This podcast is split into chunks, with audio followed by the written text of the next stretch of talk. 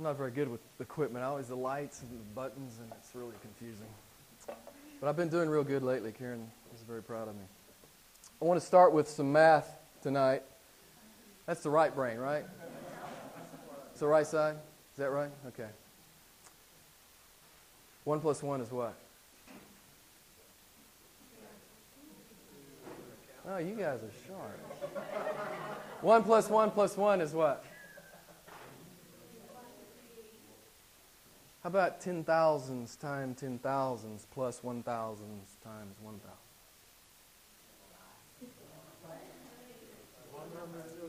And we'll come back to that. We'll come back. we'll come back to that. A few years ago, I bet some of you have read this book uh, written by John Eldredge and Brent Curtis uh, called The Sacred Romance. How many, how many of you read this book? Uh, I'd recommend it to you. I mean, I, I, uh, I'll be honest with you, I don't agree with everything they say, but the thrust of the book is very, very good. It's very, very good. It's their take on the heart of Christianity, and they say at its core, it is a love story. I think they're right. At its core, it is a romance between God and the redeemed. I've always loved the word romance in relation to the gospel. I think it fits. Um, and I really like what they said about the human heart in this book. Um, I can remember reading this sentence. I remember where I was sitting. I remember reading that sentence, and I remember everything in me responded positively. I think this is right. Now, you may not feel as strongly about it as I did, but it resonated in my heart. I believed it was true when I read it. So here's the quote There is in the heart of every man, woman, and child a deep and profound longing for intimacy, beauty, and adventure. Think about it. I don't know if it resonates with you as it did with me, but I know one thing I hunger for intimacy, I hunger for beauty, and I hunger for adventure. I know that's true in my heart. Intimacy, to be known completely and to completely know. To know unconditional love and perfect acceptance. To perfectly desire and pursue and to be perfectly desired and pursued. To share perfect oneness, tenderness, kindness, and mutual delight. Doesn't your heart hunger for that? Uh, beauty, to see it and to delight in it, to be in awe of it, to savor it, and as C.S. Lewis says, to enter into it, to be enveloped in it. Adventure, to be fully engaged in our, all of our capacities and abilities and talents talents in a, in a thrilling endeavor, to be on a great quest, to be involved in exploits. Now, I'm talking about the kind of intimacy and, and beauty and adventure that Jesus Christ brings to a life. Okay? It's the kind that, that will take your breath away if you're paying attention. Now, all of this stuff sounds a little bit like it sounds a little bit like fairy tales, right? Well, you know why fairy tales are so popular and why they endure? Guess why? Because they resonate in the heart of human beings. Fairy tales are about uh, purity and courage and passion and sacrificial love and self, selfless forgiveness, beauty and adventure and intimacy and, oh yeah, happily ever after. Fairy tales are about all these things. Let me read you a quote from uh, some guy whose name I can't pronounce. But let me just read it to you. Um, the world of the gospel contains all the elements of the world of fairy tale, with one notable exception the gospel's true. It's true. Not only did it happen once upon a time, it is still happening and it will happen for countless eternities. Don't you love that? The pursuit of perfect intimacy, beauty, and adventure, that's what Adam and Eve were up to in the garden before they rebelled against the Word of God. As we, I've said a thousand times in this pulpit, I bet, Colossians 1.16, we were made by Jesus Christ and for Jesus Christ. He designed us to be beings of deep and profound intimacy. He designed us to hunger and thirst after beauty. He designed us to seek out and pursue adventure. And He made us for happily ever after. You may remember John 10 10 that we covered some months ago. I came that you might have life and that you might have it what? Abundantly. And these elements that I'm talking about uh, are part of that abundant life. I looked up some synonyms for abundant. Basically, Jesus is saying, I give you life in large quantity. So let me ask you if you're a professing Christian here tonight, do you have life in large quantities? If you're walking with Him, you will. If you're stretching your faith, you will. If you're going deep with God, you will. One paraphrase says it like this Jesus gives more and better life than you can even dream about. I love this stuff. Another paraphrase says Jesus gives life in superabundance. He gives full the fullness of life, a life of intimacy with him, a life of beauty in him, a life of adventure following him. This is the gospel of the Lord Jesus Christ. So let's go back to the math question. What is 1 plus 1? You guys are pretty smart. Because one man plus one woman equals what? God says 1 plus 1 equals 1. Genesis chapter 2, verse 24. So, what is 1 plus 1 plus 1? God says the Father and the Son and the Holy Spirit are one God. Deuteronomy 6 4, Matthew 28 19. So, what is 10,000s times 10,000s plus 1,000s times 1,000? Some of you may recognize that's a reference to all of the worshipers who will be around the throne of God. In our text tonight, Jesus says they are one. They are one. Friends, I'm talking about perfect intimacy. I'm talking about intimacy with the brethren and intimacy with God. And tonight, as we look into the text, we get some small sense of the intimacy God intends for us to share in the body of Christ and the intimacy that we are to share with Him. I have loved John 17. I love John 17. I remember when I was in seminary and I'd get down, I would go to John 17 and I would just read it. I would just read John 17 and count the promises and, and all the beauty in it and all the, the mind breaking theology.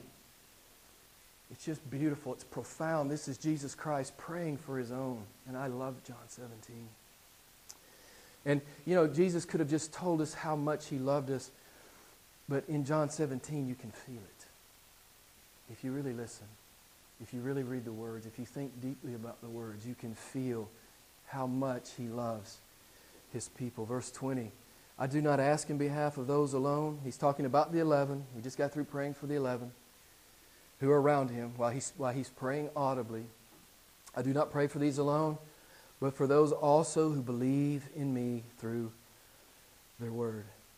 Now, I, just want to say, maybe kind of as a sidebar, I really like what Jesus is doing for his men right here. Because within a few hours, Jesus will be arrested, Peter will betray him, the other 10 guys will scatter, and, and again, just in a matter of hours, they will see Jesus nailed to a tree. They will see him die, they will see him put in a grave. So it looks like all hope is lost. You know what, brothers and sisters? If you, if you keep your eyes locked on circumstance, many times circumstance will tell you that all hope is lost. But you know not, you know what? With God, all hope is not lost all hope is not lost. Because Jesus is saying to them, You will bear fruit. Do you hear it? Many will believe. There will be believers coming through these men, these weak and fragile and scared men. Some will come to believe through them. You hear what he's saying? And he's saying, There will be fruit. There will be fruit in your ministries. And if they're listening closely, they're hearing him say that, that some will believe through their word. Circumstance looks bad. But what are we supposed to do as Christians? Are we supposed to be wringing our hands over circumstance? What are we supposed to be doing? Looking at God. That's right. Rejoicing in the fact that our God is God. And on our worst day, He's for us. We just got through talking in men's Bible study, that great text in Romans 8. God is what? For us. God is for us. These 11 guys will have fruitful ministries. Why? Because they're so impressive? Not exactly. Because God's God, because God is sovereign, because His word never comes back void. Friends, this is why I'm in the ministry. I'm not in the ministry because I'm slick enough to convert you. I can't convert you. I can't convert anybody. But this word can convert everybody. This is why I preach the gospel. This changes lives. This changes lives. The Word of God changes lives as it is applied to the heart through the Holy Spirit. So I'm in the ministry. I'd still be a bean counter somewhere in Little Rock if I didn't believe that. If I didn't believe that. God says their ministries will be fruitful. I love what, what Jesus says in John 6 37 All that the Father gives me shall come to me. And if you read biographies of great missionaries, you will see this over and over and over again. These men and women believed in the power and sovereignty of God and His Word to convert. I don't have to be slick, and I don't have to be cute, and I don't have to put on a show. All I have to do is be faithful to the text. God's Word converts. God, God's Word changes. This is what Jesus is saying. He's praying for his guys. They will have a fruitful ministry. And what did these guys? They did have a fruitful ministry. You and I are part of it. Right? We'll have to throw Paul in there too. But we're part of that fruit. These 11 guys, plus the Apostle Paul, turned the world upside down. And I've told you this a lot from this pulpit. But that's what our job description is too, to turn the world upside down, one life at a time as we share the truth with others around us. Look what Jesus prays in these next few verses. This is pretty mind-boggling stuff. Listen to this. Verse 21. That they may be all that they may all be one even as thou father art in me and I in thee that they may also be in us. That the world may believe that thou didst send me and the glory which thou hast given me I have given to them that they may be one just as we are one I and them and thou and me that they may be perfected in unity, that the world may, may know that thou didst send me and didst love me even as thou did, excuse me, didst love them even as thou didst love me. Did you hear the main thrust of the text? What's he talking about? It's that whole ten thousands time ten thousands thing. It's that one plus one plus one thing. He's talking about this perfect intimacy in the body of Christ. This perfect oneness, this perfect unity in the body and in the Godhead. I, these passages, I, I'll be honest with you, I, I feel wholly inadequate to even begin to explain what they mean. Um, they're so profound. This theology is so lofty and it's so beautiful. So, how much oneness is Jesus Christ talking about? What does he say? even as the Father and the Son are one. We shall be one with God.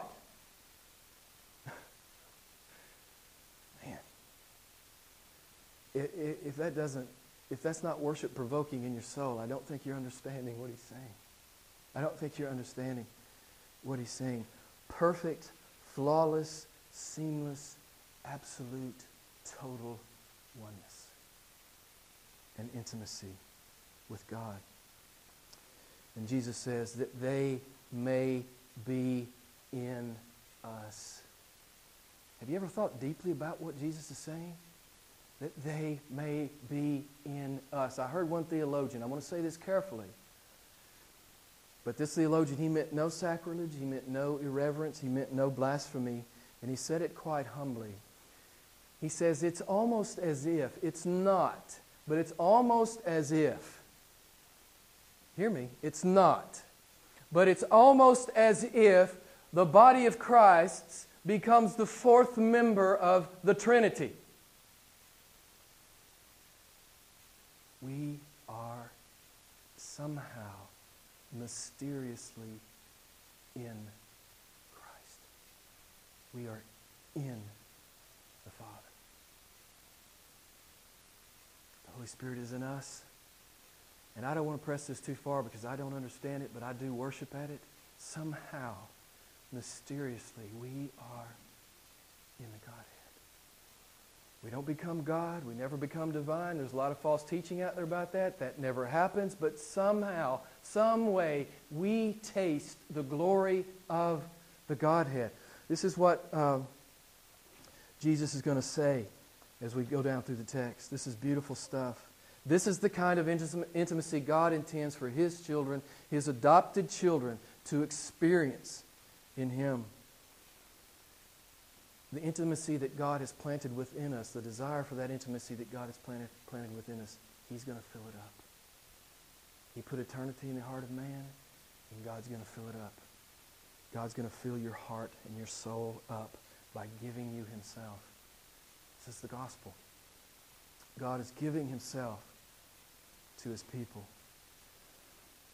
And, and, I, and I'll share with you, I, I, don't, I can't explain this. I really can't articulate it. I can simply marvel at it. I can simply share it with you. And I pray that you hear it and you worship. This is your inheritance. This is your inheritance, Christian. This is your inheritance. It's an awesome thing. So let me make a let me let me look at verse 21 here. It says, that they may be all one, even as thou, even as thou, Father, art in me and I in thee, that they may also be in us, that the world may believe that thou didst send me. So, what are we talking about here? What, what kind of oneness and intimacy are we talking about here? And why? What is the fruit? What is the fruit of this intimacy? Did you see what the text says? What does the text say? Why are we to be one? Why are, while we're still walking the planet, while we're still the body of Christ in these fallen bodies, walking, the, walking on this fallen planet, why are we to be one?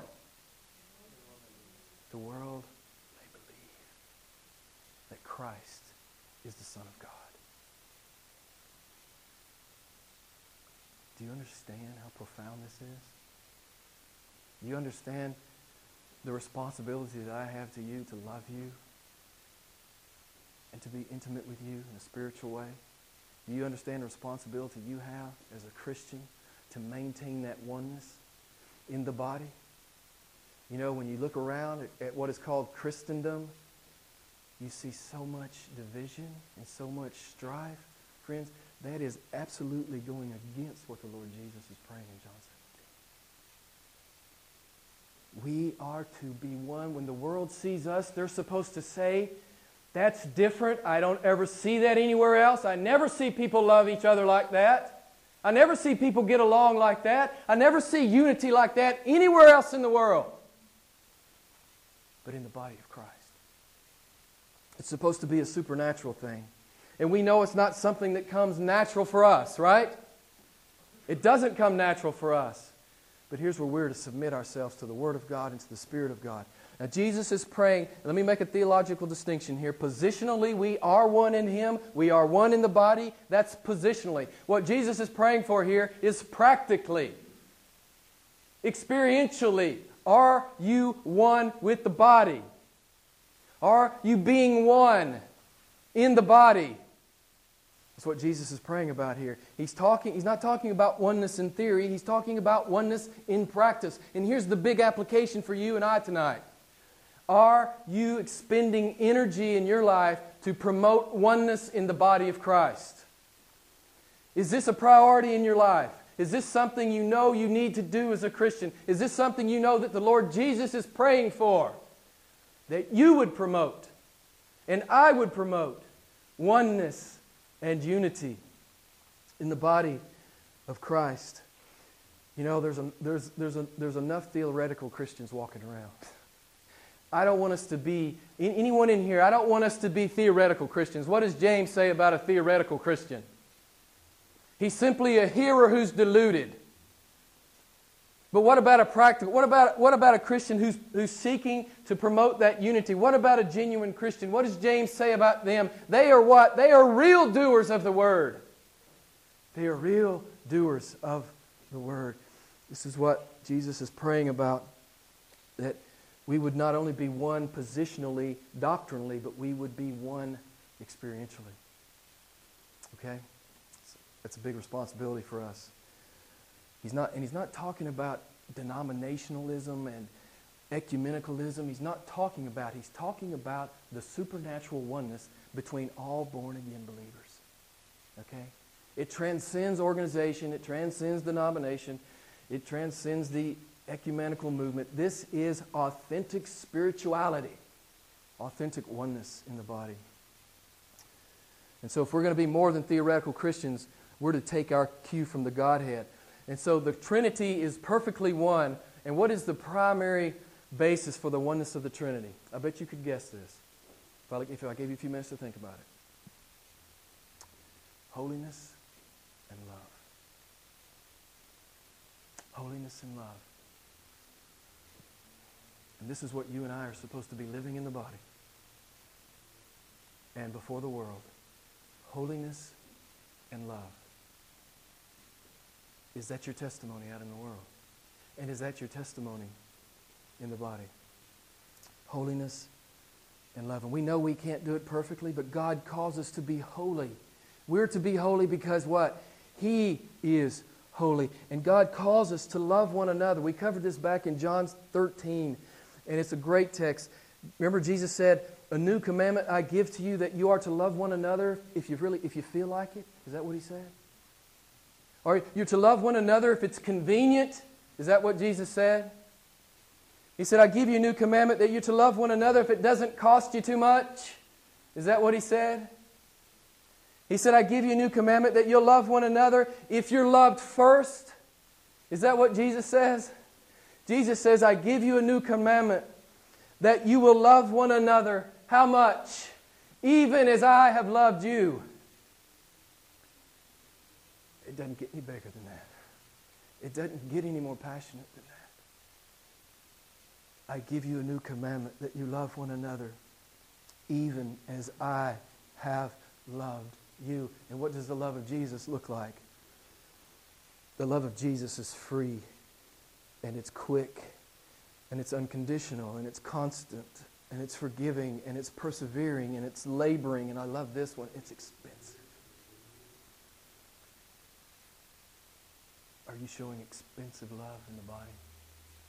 His love is selfless and his love is sacrificial. You know what he said? He says the same thing over in John 13 that he's saying here in John 17. He says, By this, what? All men will know that you are mine if you really love one another. The men know that you belong to him because you're loving the brethren and because you, are living holy in the world? Mark it down. Every time you see division in the church, it'll flow from two things the lack of holiness and the lack of love. Just mark it down every time. It'll be there. The lack of holiness and the lack of love. It will always be there, those two things. So I thought I'd challenge you with that. How about this week a random act of love in the body? How about this week? You pray about it. And maybe that's the thing God's calling you to do, to pray for someone. Maybe it's something that this person will never know that you've done. But how about an extraordinary, random act of love this week? And you know what? I'd like for you to really do it because I'd like for you to come back and tell me how it goes. And maybe it's not right for you to tell me. But I, I bet there'll be joy in your heart. I bet there'll be joy in your heart. How about a random act of love? Look at verse 22. And the glory which thou hast given me, I have given to them. And I, I, can't, I can't really talk about this. I don't understand this. I don't understand how we somehow taste the very glory of God. The glory which thou hast given me, I have given to them. And I'm sure I'm sure a good theologian could parse all this out for you and make it sound real understandable and real practical, but I don't want it to be practical. I want to worship. I want to be in awe of the fact that for a billion eternities, I somehow will be experiencing the glory of God. I'm not going to minimize it. I'm not going to minimize it. I'm not going to try to explain it. I just want us to worship. Friends, sometimes we're just supposed to worship. We're not supposed to try to explain every jot and tittle. We're just supposed to sometimes get on our face and worship God. I, it made me think when I read that, it made me think of what Peter said over in 2 Peter 1 4, that we are partakers. You remember the text? We are partakers of the divine nature. We are partakers of the divine nature. Okay, I'll make one practical application here. Uh, we can deduce from John 1.14 what the fruit of this truth is supposed to be. Let me just read John 1.14 for you. And we beheld his glory, the glory as of the only begotten from the Father, full of grace and truth. Do you hear your, do you hear your job? If you are experiencing the glory, the glory of God as we sang in, this, this tonight, if you're experiencing the glory of God in your life, what's supposed to be flowing through your life? Did you hear it? Grace and what? Truth. Is grace and truth flowing through your life? Listen to this. God's glory was manifested in the living, breathing, doing Son of God. Did you get that? God's glory was manifested in the living, breathing, doing Son of God, the God man. And Jesus Christ's glory is to be manifested in the living, breathing, doing Amy McCarty, in the living, breathing, doing David Lease. Okay? And the, the living, breathing, doing Andrea Bravo. What about you? And the living, breathing, doing Jim Albright. If God's glory is in me, I need to be living it, and I need to be doing it. God is to, as we've talked about so many times, God is to be manifest in our lives. God is to be manifest. He's to be made famous in our lives. Verse 23 is another one of these things I can't begin to understand. I in them and thou in me, that they may be perfected in unity, that the world may know that thou didst send me and didst love me, even as thou, excuse me, that thou didst send me and didst love them, even as thou didst love me. We've talked about this before. Back in John 16, we talked about the love of God, how it's unconditional, how it's eternal, how it's it's infinite, how it's immutable. We talked about all these things. But do you see what he's saying? He loves us. How, how does he love us? How does God love us? Even as he's loved the Son. Even as he has loved the Son. If you can't worship at that, I don't know what else to say to you. This is how deep God's love and how profound and weighty God's love is for those who belong to Him. Verse 24 Father, I desire that they also, who Thou hast given me, be with me where I am, in order that they may behold my glory. And we've been talking a little bit about this. This is the fifth time, and I'm not going to belabor the point. This is the fifth time in this sermon alone that Jesus has called the redeemed the gift from God, those whom thou hast given me. John, it's in the Gospel of John nine times. We're supposed to understand that in Christ we are a love gift from the Father to the Son. We're supposed to understand that. I'm not going to belabor it again tonight. We're supposed to get that. We're supposed to understand that. We're supposed to worship at that. Jesus says, Father, I want all these love gifts to be with me forever. I want them to be with me forever, and I want them to behold my glory. Remember what Eldredge and Curtis said about the human heart that we desire intimacy, beauty, and adventure. And our text tonight is mostly about the intimacy that we have in the body of Christ, the intimacy that we have with God Himself. That's primarily what this text is about. But verse 24, we, we catch a glimpse of the beauty that God has in store for us. You see what he says? That we may behold his glory. If you go to the original languages, if you go to the Greek and you go to the Hebrew and you look up the word translated glory, you see that one facet of that is the beauty of God. God is beautiful. Do you know God's beautiful? Do you know it? If you really know that God is beautiful, you'll pursue him. If you really know that God is the most attractive, alluring, and beautiful being in the cosmos, you will pursue him. You will. David says in the Psalms, God shines in glorious radiance. God is beautiful. He's inexpressibly beautiful. beautiful. He's Revelation chapter 4 beautiful. Go read it.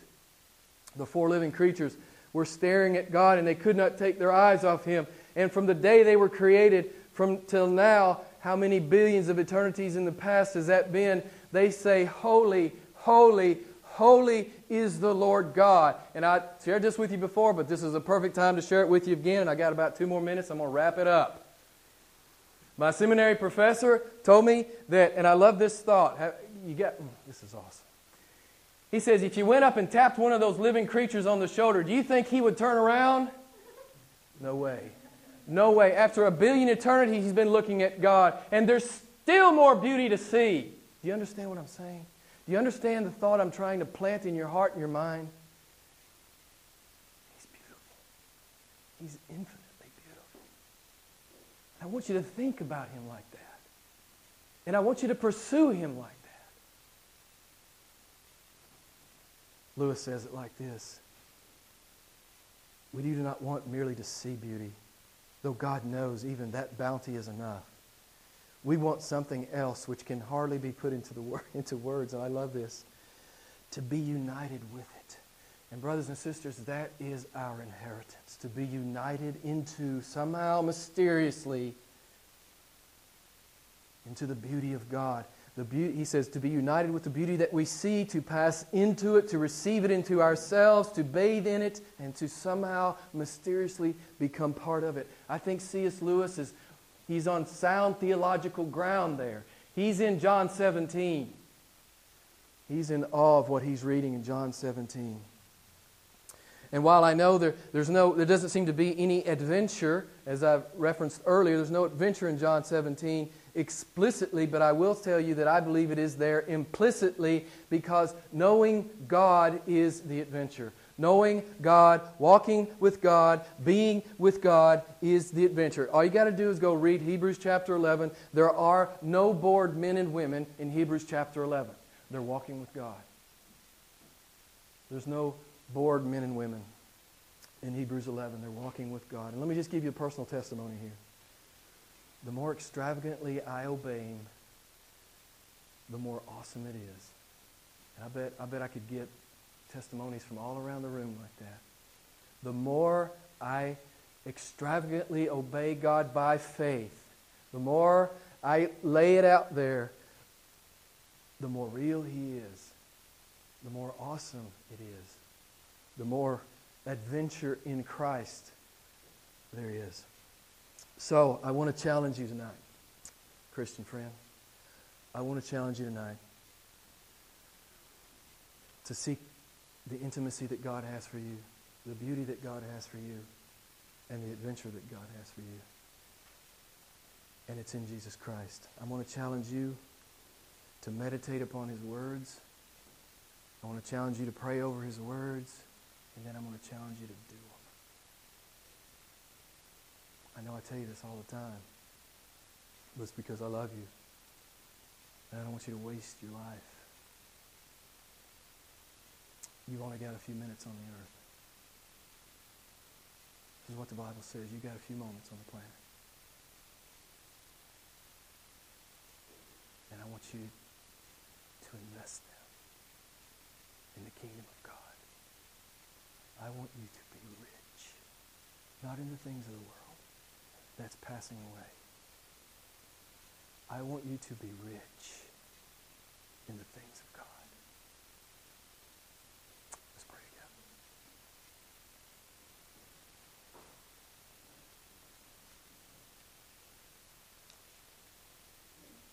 Father, you've made us beings of almost limitless desire.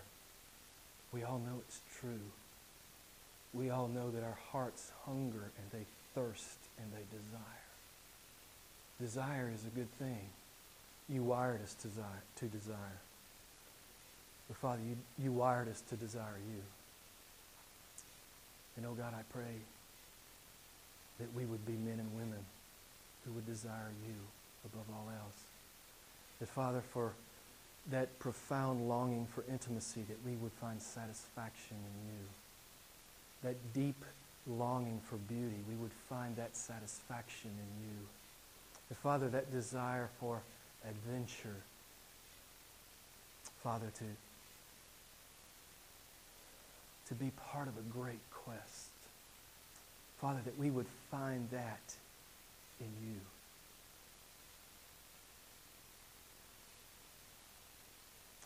Lord God, help us. Help us to be mindful that time is short on the planet. Father, give us faith. Give us faith. Father, give us the faith we need to, to extravagantly walk with your Son. Lord, I pray that tonight, maybe tonight, maybe tonight, one person in this room would commit himself to you anew and afresh.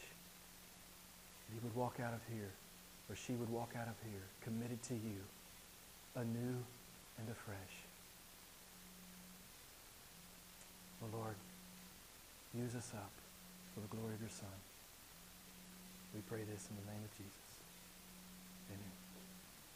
Let's stand and sing uh, our closing chorus.